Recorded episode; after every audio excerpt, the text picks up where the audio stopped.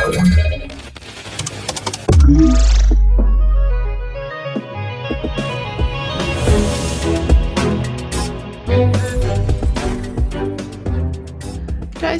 Środa 11 maja, 190 odcinek Cyber Cyber Raport, a za mikrofonem Ewa Matusiak.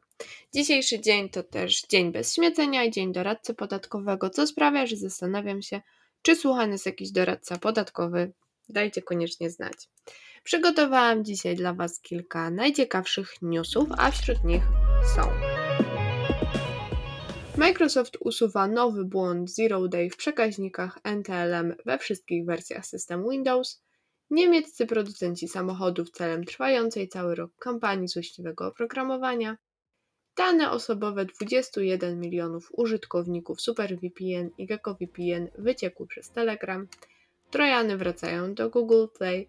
USA proponują nałożenie na Colonial Pipeline grzywny w wysokości miliona dolarów za naruszenia bezpieczeństwa po cyberataku. I na koniec zaawansowany implant dla systemu Linux. Zaczynamy. Microsoft zajął się problemem aktywnie wykorzystywanego błędu Zero Day związanego ze spoofingiem LSA w systemie Windows, który nieuprawnieni napastnicy mogą zdalnie wykorzystać do wymuszenia uwierzytelniania kontrolerów domeny za pomocą bezpieczeństw, protokołu bezpieczeństwa NTLM. LSA jest chronionym podsystemem systemu Windows, który egzekwuje lokalne zasady bezpieczeństwa i weryfikuje użytkowników przy logowaniu lokalnym i zdalnym. Operatorzy oprogramowania ransomware Logfile nadużywali metody ataku Petit Potam NTLM Relay w celu przejęcia domen Windows i umieszczenia w nich złośliwych ładunków. Firma Microsoft zaleca administratorom systemu Windows sprawdzenie zabezpieczeń Petit Potam i środków zaradczych przeciwko atakom NTLM Relay na usługi certyfikatów Active Directory, aby uzyskać więcej informacji na temat ochrony swoich systemów przed atakami CVE 2022-26925. Wykorzystując ten nowy wektor ataku, atakujący może przechwytywać żądania uwierzytelniania, które mogą być wykorzystywane do eskalacji uprawnień, co z kolei może umożliwić całkowite przejęcie domeny. Atakujący mogą wykorzystać tę lukę w zabezpieczeniach tylko w przypadku bardzo złożonych ataków typu Man in the Middle, które muszą być w stanie przechwycić ruch pomiędzy ofiarą a kontrolerem domeny, aby odczytać lub zmodyfikować komunikację sieciową. Błąd ten został załatany wraz z dwoma innymi poważnymi błędami przy okazji majowego patch Tuesday. Poszczegóły odsyłam do artykułu i jak zawsze zalecam aktualizację. Ta kampania phishingowa trwa aż rok, a wymierzona jest w niemieckie firmy z branży motoryzacyjnej. Celem są zarówno producenci, jak i też dilerzy samochodowi. Atakujący zarejestrowali wiele podobnych domen do wykorzystania w swoich działaniach, łudząco podobnych do domen wykorzystywanych przez ofiary. Strony te są wykorzystywane do wysyłania wiadomości phishingowych, które są napisane w języku niemieckim i stanowią miejsce przechowywania złośliwego oprogramowania pobieranego do systemów docelowych. Łańcuch infekcji rozpoczyna się od wiadomości e-mail wysyłanej do określonych celów, zawierającej plik obrazu dysku ISO, ISO, który omija wiele zabezpieczeń internetowych. Na przykład e-mail phishingowy udaje, że zawiera potwierdzenie przelewu za samochód. Archiwum to z kolei zawiera plik HTA, który zawiera kod JavaScript lub Visual Basic Script, podczas gdy ofiara widzi dokument, który jest otwierany przez plik HTA, tle wykonywany jest złośliwy kod, który pobiera malware i uruchamia go. Payloady wykradające informacje znajdowały się na stronie zarejestrowanej przez osobę narodowości irańskiej. Analitycy zdołali też znaleźć odsyłacze do innej operacji phishingowej skierowanej z kolei do klientów banku Santander. Przy czym strony wspierające tę kampanię znajdowały się również u irańskiego dostawcy usług internetowych. Checkpoint nie posiada wystarczających dowodów na przypisanie im winy, jednak głównym podejrzanym jest jakaś nieokreślona irańska grupa.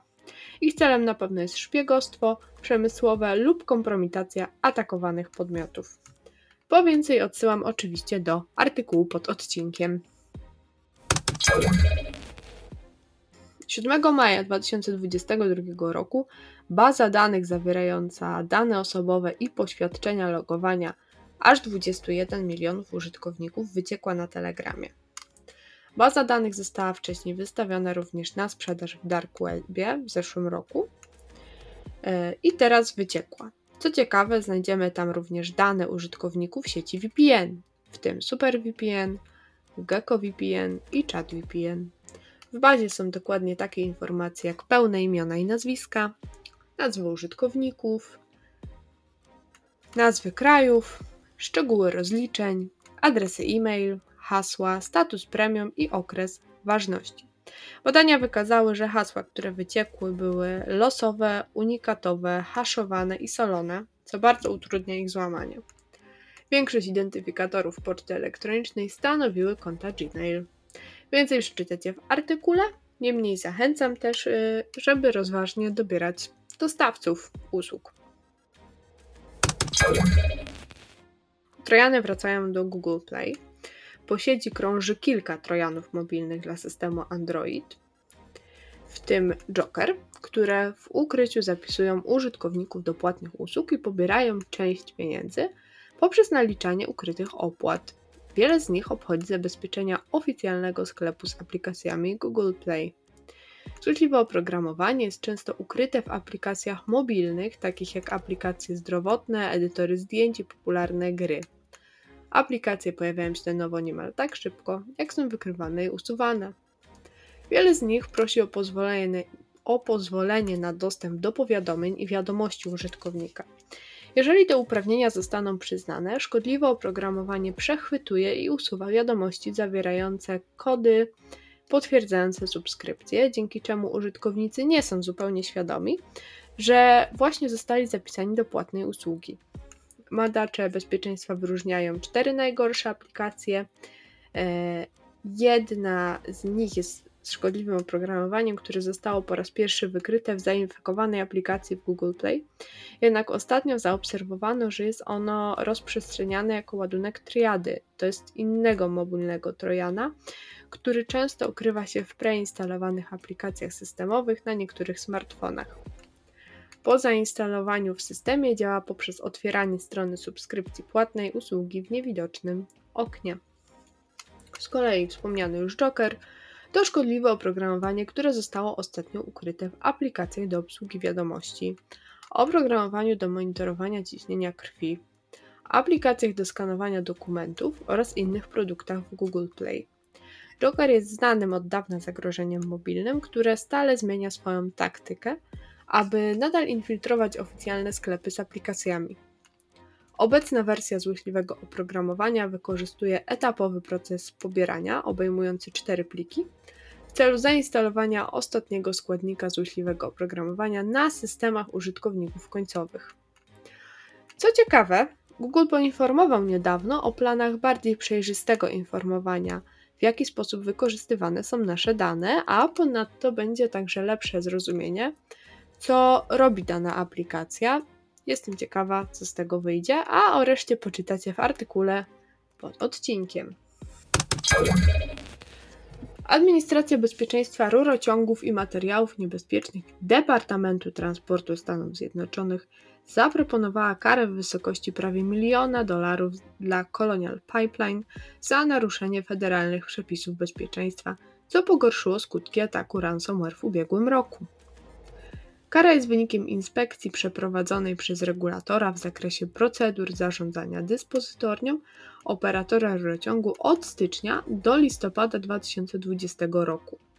Colonial Pipeline, operator największego rurociągu paliwowego w Stanach Zjednoczonych, został zmuszony do tymczasowego wyłączenia swoich systemów na, w następstwie ataku ransomware DarkSide na początku maja 2021 roku, zakłócając dostawy gazu i wywołując regionalne ogłoszenie stanu wyjątkowego w aż 17 stanach.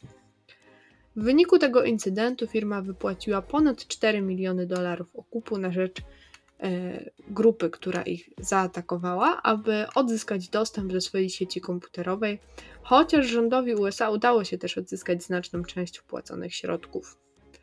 Colonial Pipeline powiedział agencji Reuters, że zawiadomienie wydane przez Administrację Bezpieczeństwa Rurociągów i Materiałów Niebezpiecznych jest pierwszym krokiem w wieloetapowym procesie regulacyjnym i firma oczekuje na współpracę z, regula z regulatorem. Więcej poczytacie w artykule pod odcinkiem. Ponadto nagraliśmy już odcinek o ataku na Colonial Pipeline, który na pewno znajdziecie w aplikacjach podcastowych i na naszej stronie.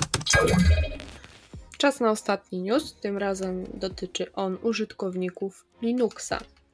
Badacze bezpieczeństwa odkryli wysoce inwazyjne chińskie narzędzie inwigilacyjne wykorzystujące Berkeley Packet Filter. Złośliwe oprogramowanie może być obecne na wielu systemach Linux, a jego kontroler pozostał prawie całkowicie niezauważony przez producentów zabezpieczeń punktów końcowych, mimo że jest używany od co najmniej 5 lat. Jest to już drugi rodzaj złośliwego oprogramowania wykorzystującego BPF w Linuxie do ukrytej inwigilacji, który został ujawniony w tym roku. Pierwotnie BPF był używany do wysokowydajnego śledzenia pakietów i analizy sieci. Obecnie jednak umożliwia sandboxowe wykonywanie kodu wewnątrz jądra systemu operacyjnego, co czyni go jeszcze bardziej niebezpiecznym. Implant ten pozwala na wprowadzenie tylnej furtki do systemu w celu zdalnego wykonania kodu bez otwierania żadnych nowych portów sieciowych czy reguł firewalla. Implant ten został, jest stosowany od wielu lat i do tej pory pozostawał niezauważony. Wersja dla systemu Solaris po raz pierwszy została umieszczona w bazie Virus Total już w 2019 roku. Została też stworzona kolekcja indykatorów dla tego implantu, natomiast każda instalacja ma unikalny hash, dlatego trudno będzie polować na skróty plików. Został ujawniony nawet kod źródłowy BPF DORS z 2018 roku. Powstały reguły Jara pozwalające na identyfikację implantu i nawet jeden z badaczy bezpieczeństwa przeprowadził swoją analizę, odkrywając, że implant podczas startu zaczyna pisać do konkretnej ścieżki i próbuje maskować się za różnymi nazwami procesów. Po infekcji natomiast usuwa się z dysku, pozostawiając jedynie powiązanie z działającym procesem. Patrząc na kod, można również stwierdzić, że posiada on funkcję backdoora z szyfrowaniem. To wszystko, co dla Was dzisiaj przygotowałam. Jutro usłyszycie Natana Orzechowskiego. Teraz natomiast pozostaje mi jedynie życzyć Wam, żebyście trzymali się bezpiecznie i do usłyszenia. Cześć!